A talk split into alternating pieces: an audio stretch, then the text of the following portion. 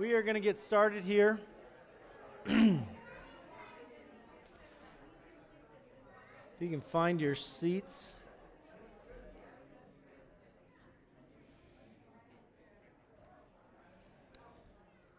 We are in Colossians chapter 2. We are continuing through the book of Colossians. And as we get to chapter 2, uh, we'll go through some stuff.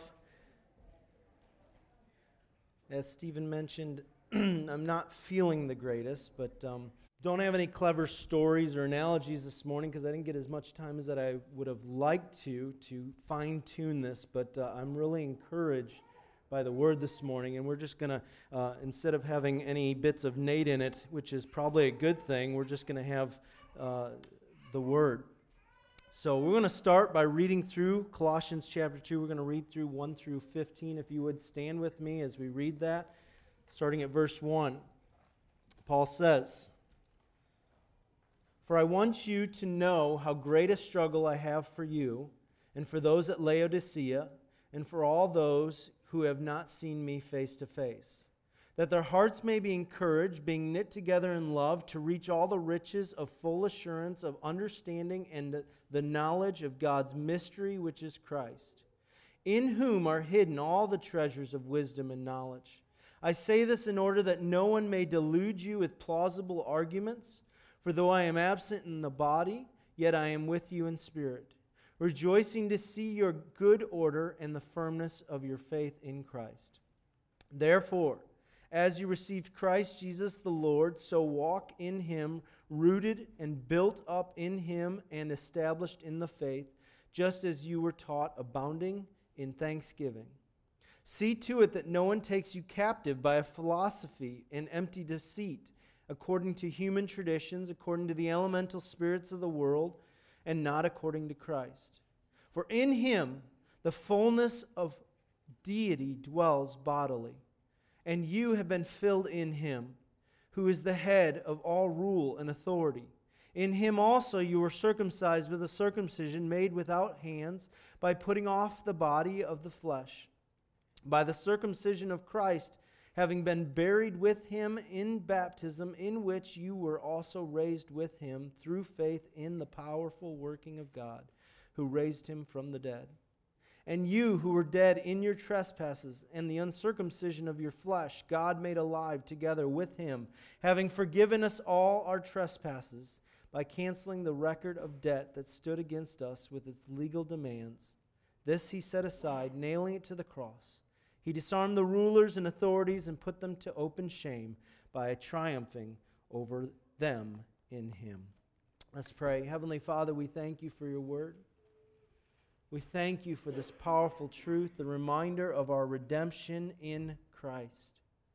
And Father, I pray that as we look at your word this morning, that we would be encouraged, that we'd be challenged, that we would seek to respond in a way that is holy and pleasing to you. We pray all of this, that it would be done for your glory and honor and praise. In Jesus' holy name we pray. Amen. Please be seated.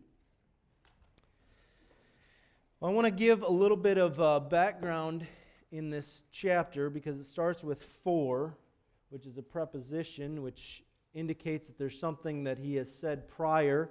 Um, if you go back, and I want to read this real briefly, chapter 1, verses 24 through 29 is really the uh, uh, preemptive statement to what is being stated here that we're going to look at in verse 1. So, starting at verse 24, it says, Now I rejoice in my suffering for your sake, and in my flesh I am filling up what is lacking in Christ's affliction.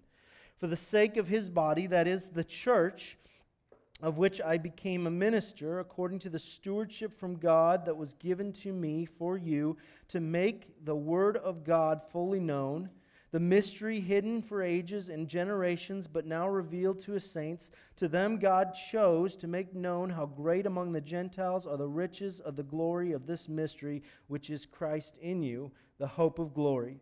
Him we proclaim, warning everyone and teaching everyone with all wisdom, that we may present everyone mature in Christ.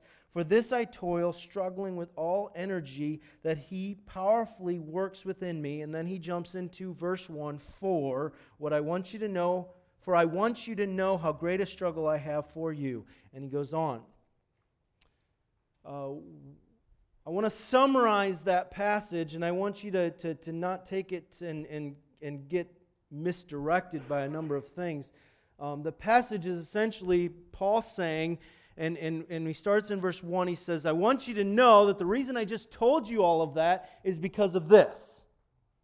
I want you to know that I told you all of that because I want you to know how much I am toiling and struggling and laboring to present the gospel to people so that I can take them to Jesus and they can be presented through the blood of Jesus as perfect and holy, justified. That's essentially what Paul says in, in 24 through, through 29. He's saying this This is my ministry. My ministry is that I am toiling, that I am struggling. I am pouring my heart out into preaching the gospel so that the church can come to know Jesus and be presented to God mature. And then he starts verse 1 of chapter 2 and he says, I am toiling at this. And I want you to know why does he want us to know he is toiling. I think there's two reasons in this text why Paul wants us to know why he is toiling. First of all, for our encouragement. He wants the people, and he tells us who his audience is. And by the way, you are included in that audience.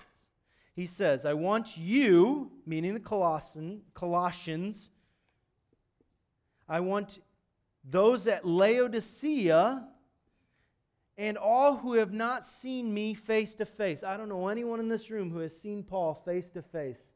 Therefore, this message is for you. I want all to be what? Why is he toiling? He says in verse 2 that their hearts may be encouraged, being knit together in love. Be encouraged for what? To reach full assurance, is what he says. To reach full assurance of understanding and the knowledge of God's mystery, which is Christ. Here's what Paul wants us to be encouraged to do. This is his exhortation of encouragement for us and for all those to whom he is presented. Remember, his toil is that people would come to know Jesus. He wants people to come to know Jesus so that he can be uh, able to present them to God, and because of God's work through Jesus Christ in a person's life who has received the truth of the gospel, they can be presented as perfect or mature in Christ. And Paul is toiling for this and he's sharing his toil because he wants people to be encouraged, because he wants people to reach and see the full riches of a confidence that we have in Jesus Christ. Paul says, I want you to be encouraged to reach out for the full assurance that you have in Jesus. We talk about Colossians being the fullness of Christ. And, brothers and sisters, this morning, this passage is all about the fullness of Christ. And, and really, the title today is just simply this Christ is enough. The fullness of Christ that if we would just realize, note a couple of things about this passage, about this assurance. Paul says it is rich. It is rich. Why is it rich? How is it rich? It is rich because it is deep. It is a resource that we can stand upon and know without a shadow of doubt there, there is nothing that can ever remove us from the confidence that we have in Jesus Christ. It is a deep resource. It is rich because it removes fear, it removes despair and doubt. We have a society today that is filled with depression to the tune of billions and billions of dollars being spent on antidepressant medications. And, and there are things in this world that we are filled with anxiety, and I get it. I have anxiety in my life from time to time. I get it. But, brothers and sisters, Paul says, I want you to reach and to be encouraged to do this reaching for the full assurance because it removes doubt and despair and depression. It's rich because it does those things. It's rich because it also gives satisfaction. It gives joy. It gives hope. Have you ever met a person who is fully confident in the Lord? They are satisfied in life. They are not looking for the next best thing. They are satisfied, in tune with Jesus Christ, and they desire Him and Him alone. Man, I can't tell you how much I would desire to be that. Always filled with the joy and the hope and the knowledge that I have that deep, rich assurance. And we can because of Christ. Not only is it rich, Paul says that it is something that is full of understanding and knowledge. It comes from faith. It comes from faith. An understanding and knowledge of God's mystery, Paul says. I want you to understand the mystery. Brothers and sisters, don't get too confused when Paul uses the term mystery. He refers he, uses this term, and I love how Stephen gave us a big backdrop last week about what was going on in, in Colossae and, and we have uh, what an important backdrop to have that they're dealing with this philosophical stuff that's going on. And you'll see as we walk through the rest of this passage, that's exactly what Paul is dealing with. That people were being told that there is a mystery that we need to achieve. There's something more out there. There's something that we need to, to understand. And guess what? There's nothing new under the sun. We have the same philosophies and ideas that are creeping in today, and they're telling you that there's something that we have to understand and know. Well, here's the mystery that Paul is referencing it is Christ. That in the days before Jesus came, there was a lack of understanding of how God was going to reveal his redemptive plan and what he was going to do to redeem mankind. As angels longed to see into this thing, and this great mystery was there, and suddenly Jesus steps onto the earth. He lives a perfect and holy life. He dies for mankind's sin, and he is raised again on the third day. And the mystery is revealed that Jesus Christ is the solution. And Paul says, you can have full assurance through faith. Brothers and sisters, if you go out of this building and you encounter the world, I can promise you that there is more fear, doubt, and anxiety in the world that does not know Christ because they do not understand the mystery. And we have assurance because we know the answer. And not only does Paul encourage us for this, for this assurance, and we see this assurance. It's, it's rich, it comes from faith, it is complete in Christ. In Him, all treasures of wisdom and knowledge. We are made to desire to understand things. That's why people like mysteries, right? They like to try and understand things. If you watch a good movie, you're, you're trying to figure out the plot. We're trying to understand because we are created in the image of God and He is wise and He is uh, sovereign and He has things worked in incredible ways. And so we're trying to figure these things out. And, and Paul says, in Christ, all treasures of wisdom and knowledge are there. Paul's toil is so that those who come to faith can have assurance that Christ is enough in the face of what the world and its false ideas is trying to sell. That's Paul's toil and his encouragement for us. And so he says, I don't want you to get confused. I don't want you to, you know, when these philosophers come in, and when the world tells you that's not how it is, and they present plausible arguments, he says, believable things. You know, it sounds logical. We sit here and we say, but science tells us this. Guess what? The Bible has been proving science wrong over and over and over again, and it will continue to do so.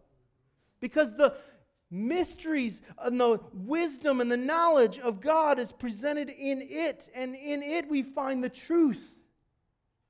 And so, no matter what the world tries to tell us, the reality is this that God in Christ has fulfilled his truth.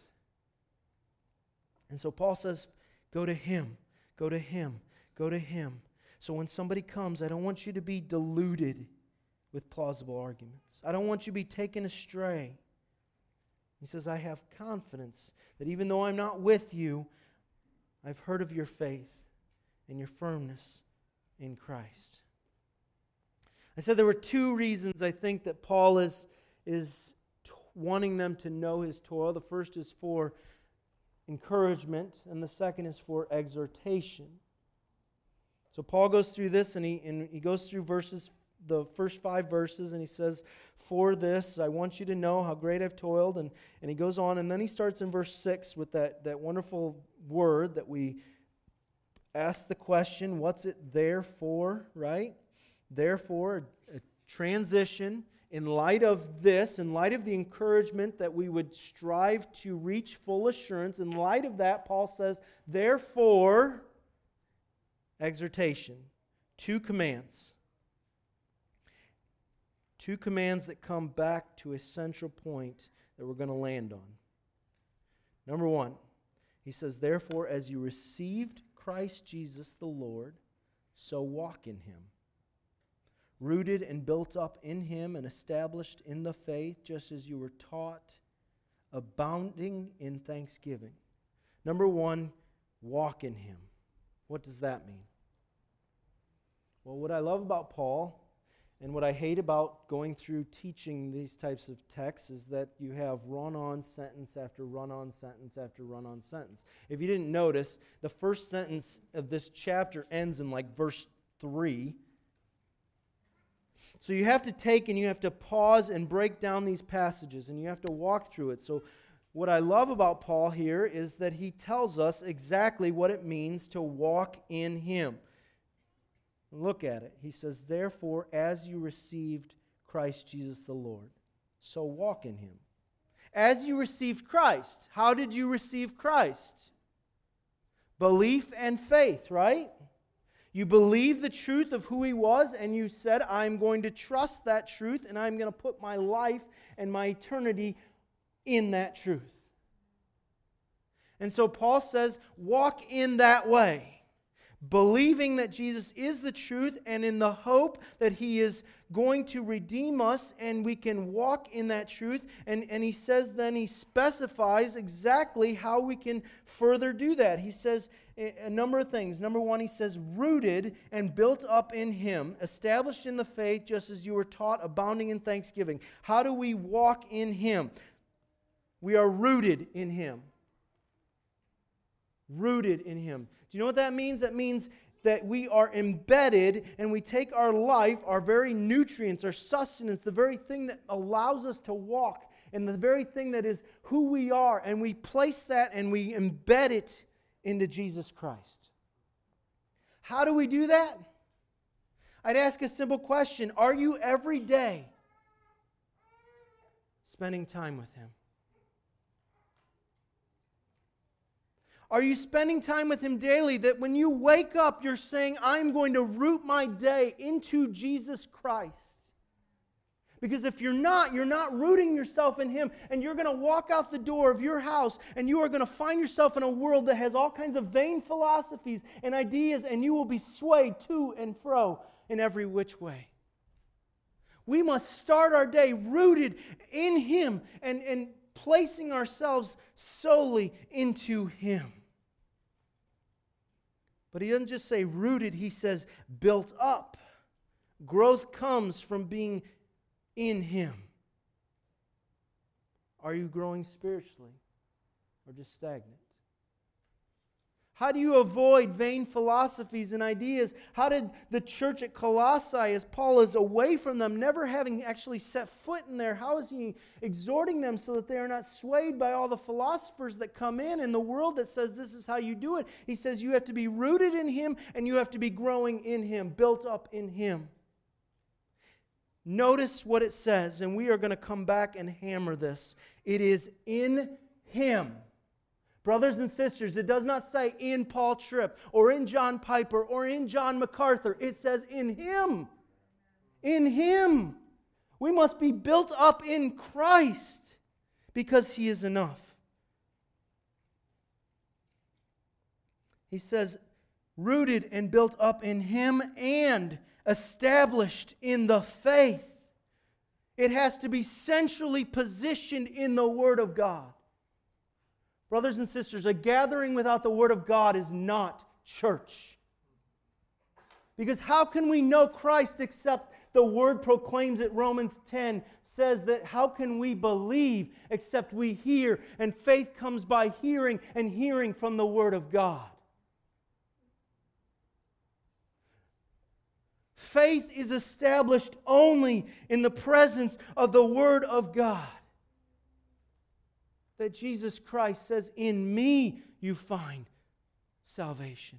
I love as these kids quoted, uh, uh, I think it was Caitlin said, Acts 4.12, that there is no other name whereby salvation comes but Jesus Christ. So Paul is challenging them and he says, I want you to be established in the faith. That means to be rooted, that we are spending time with Jesus Christ, that we are building ourselves up by, by being abiding in him, that we are spending time in the Word so that our faith is established on that very fact, that it is centrally positioned on the Word of God. And then he says, and abounding in thanksgiving. How can we not be but abounding in thanksgiving if we are in the Word and we see the declarations of the truth of who God is and what he has done? Done for us.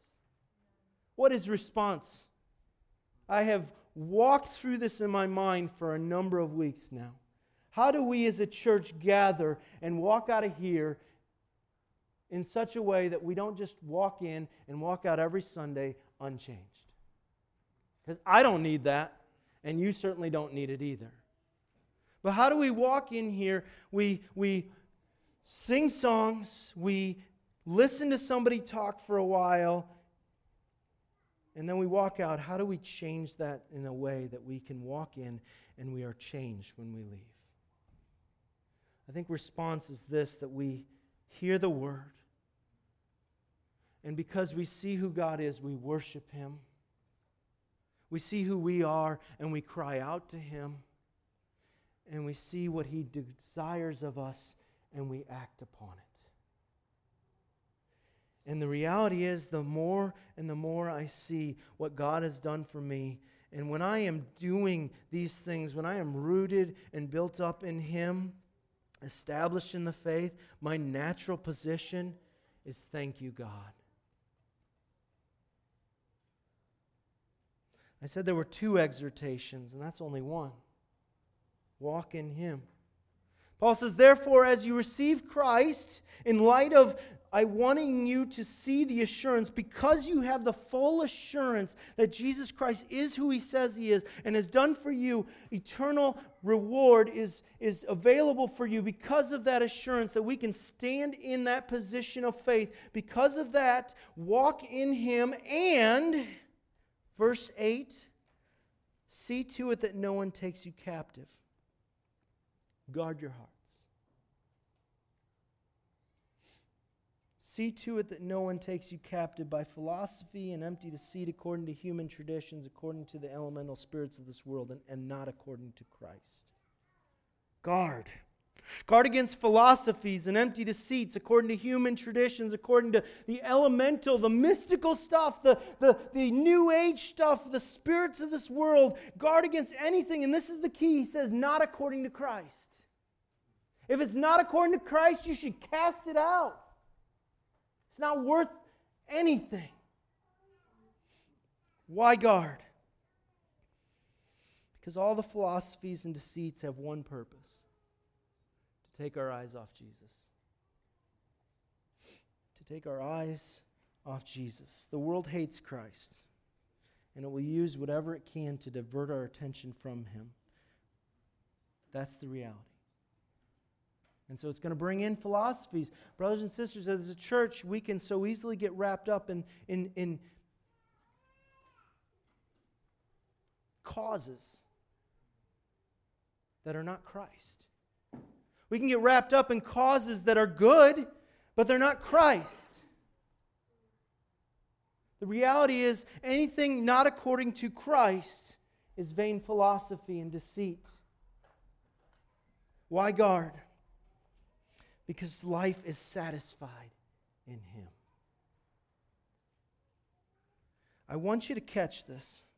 In this passage, Paul uses the phrase in Him six times. We talk about the fullness of Christ. In Him, in Him, in Him, in Him. Not only just in Him, but also three times with Him. In Him, in Him, in Him, in Him. Are you catching on? With Him, with Him, in Him. That's what Paul wants us, the, the Colossians to see. That's what Paul wants those who do not see Him face to face. The exhortation guard against anything that is not in Him or with Him. And you can add to it for Him. Note the satisfaction of being in Him. Paul says it for us. Starting at verse 9, he says, For in him the fullness of deity dwells bodily. In him he is fully God. You want to know what Christ is? He is fully God. At no point did he ever cease to be fully God. Anything that teaches you otherwise is a lie fully God. That means He has all power, He has all knowledge, He has all glory and supremacy. This is Christ. He is not lacking in anything. But not only does Paul say, in Him is the fullness of God, the deity dwells bodily, but he says in verse 10, and you have been what? Filled in Him. Do you realize what that means, brothers and sisters? That Christ is in you. The full God is in you dwells bodily within you, poured into you, the all authority. Therefore, you need not fear. He says, And you have been filled in him who is the head of all rule and authority. There is no rule above all. There is no rule that is supreme to him. There is nothing above him. You need not fear. That's satisfaction. But not only that, he spends the rest of this chapter with the greatest of all these truths for us. He says in verse 11, In him also you were circumcised with a circumcision made without hands. In him you are made new. You want satisfaction in Christ? Look at what he says circumcision without hands, removal of our sinful nature. He cut it out says, You don't have to do this anymore. Circumcision, a removal of sin, burial, and death to it. No more. You don't have to. You are, you are able to say, I don't want this anymore. And then he goes on, he says, And in him you were dead in your trespasses, and in the uh, circumcision of your flesh, God made alive together with him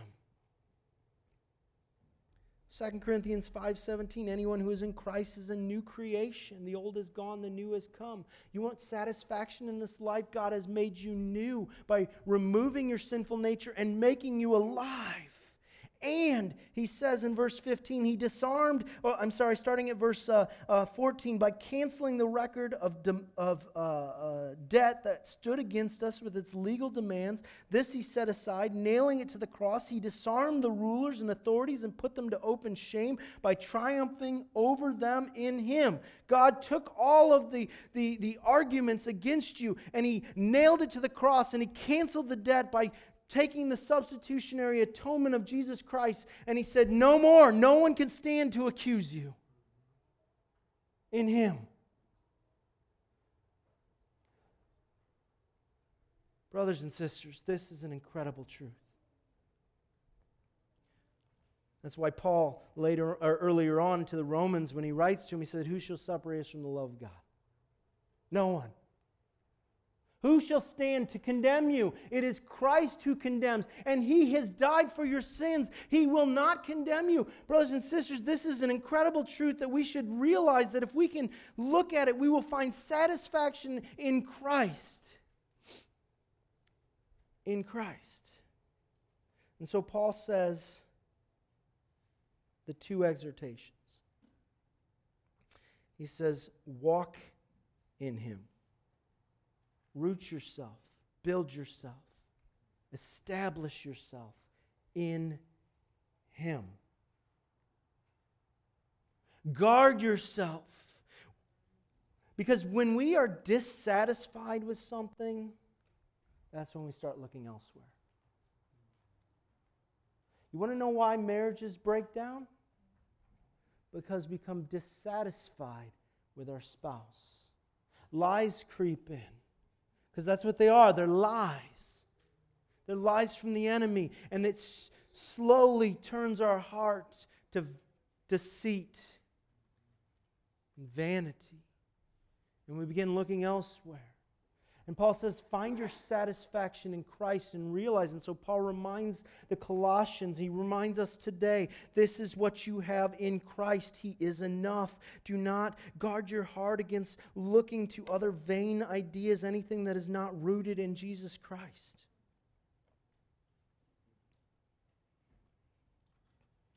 Christ is enough. Paul's toil for people to see Jesus is because he knows that in him is everything. I just want to ask you are you satisfied in Him this morning? Oh, my heart struggles so many times. Fickleness, right?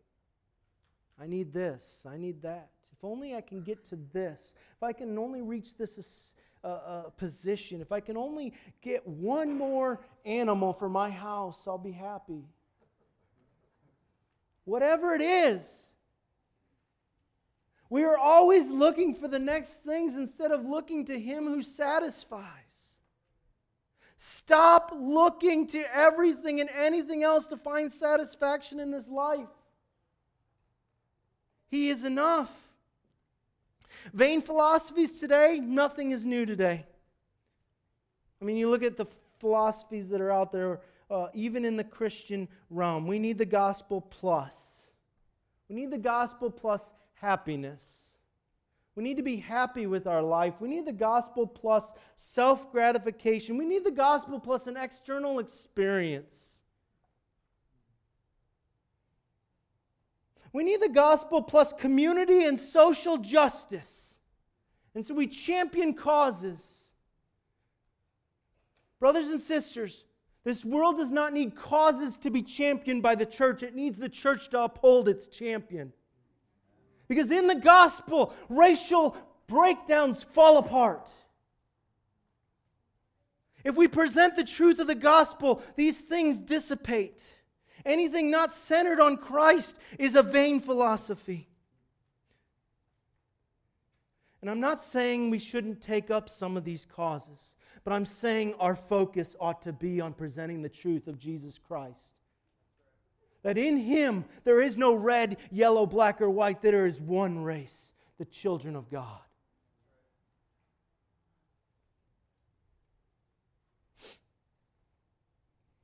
People don't need social reform, they need Jesus. And the sad part is, so oftentimes these causes, these tendencies take our eyes off Jesus. They're more palatable to the world because the world hates him. So I want to take some time right now because I've been thinking through this a lot. How do we respond? We're going to take communion in a little bit.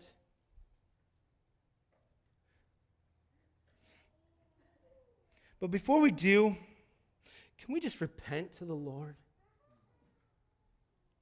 Can we examine our hearts and see what areas we need to ask God for, for, for making blank my need instead of finding satisfaction in Him? Can we take some time to just cry out to Him and say, God, forgive me that you have not been my satisfaction? I'm going to have Stephen come up and Kyle, the band.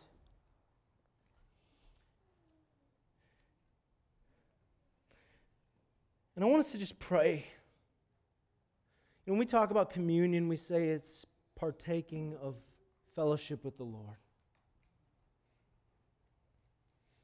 And what it is, is it's saying that Christ's death, his burial, and his resurrection are my satisfaction. It's saying that in him I am celebrating the fact that I am redeemed by the blood of the Lamb. And I want my heart cry to be that I am fully satisfied in that and I don't need anything else. And I stand before you all saying that this is a weakness for me, that I find things attractive, that I want to run to and I want to fill my life with things that aren't Him.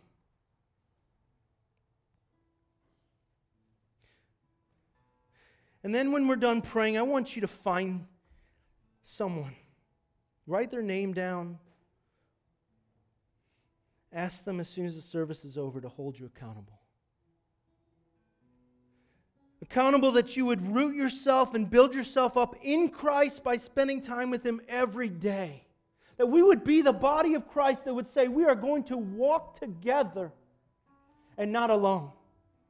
That the reason we gather is not because we are a bunch of individuals, but that we are one body built together. When we work together, we see the body grow.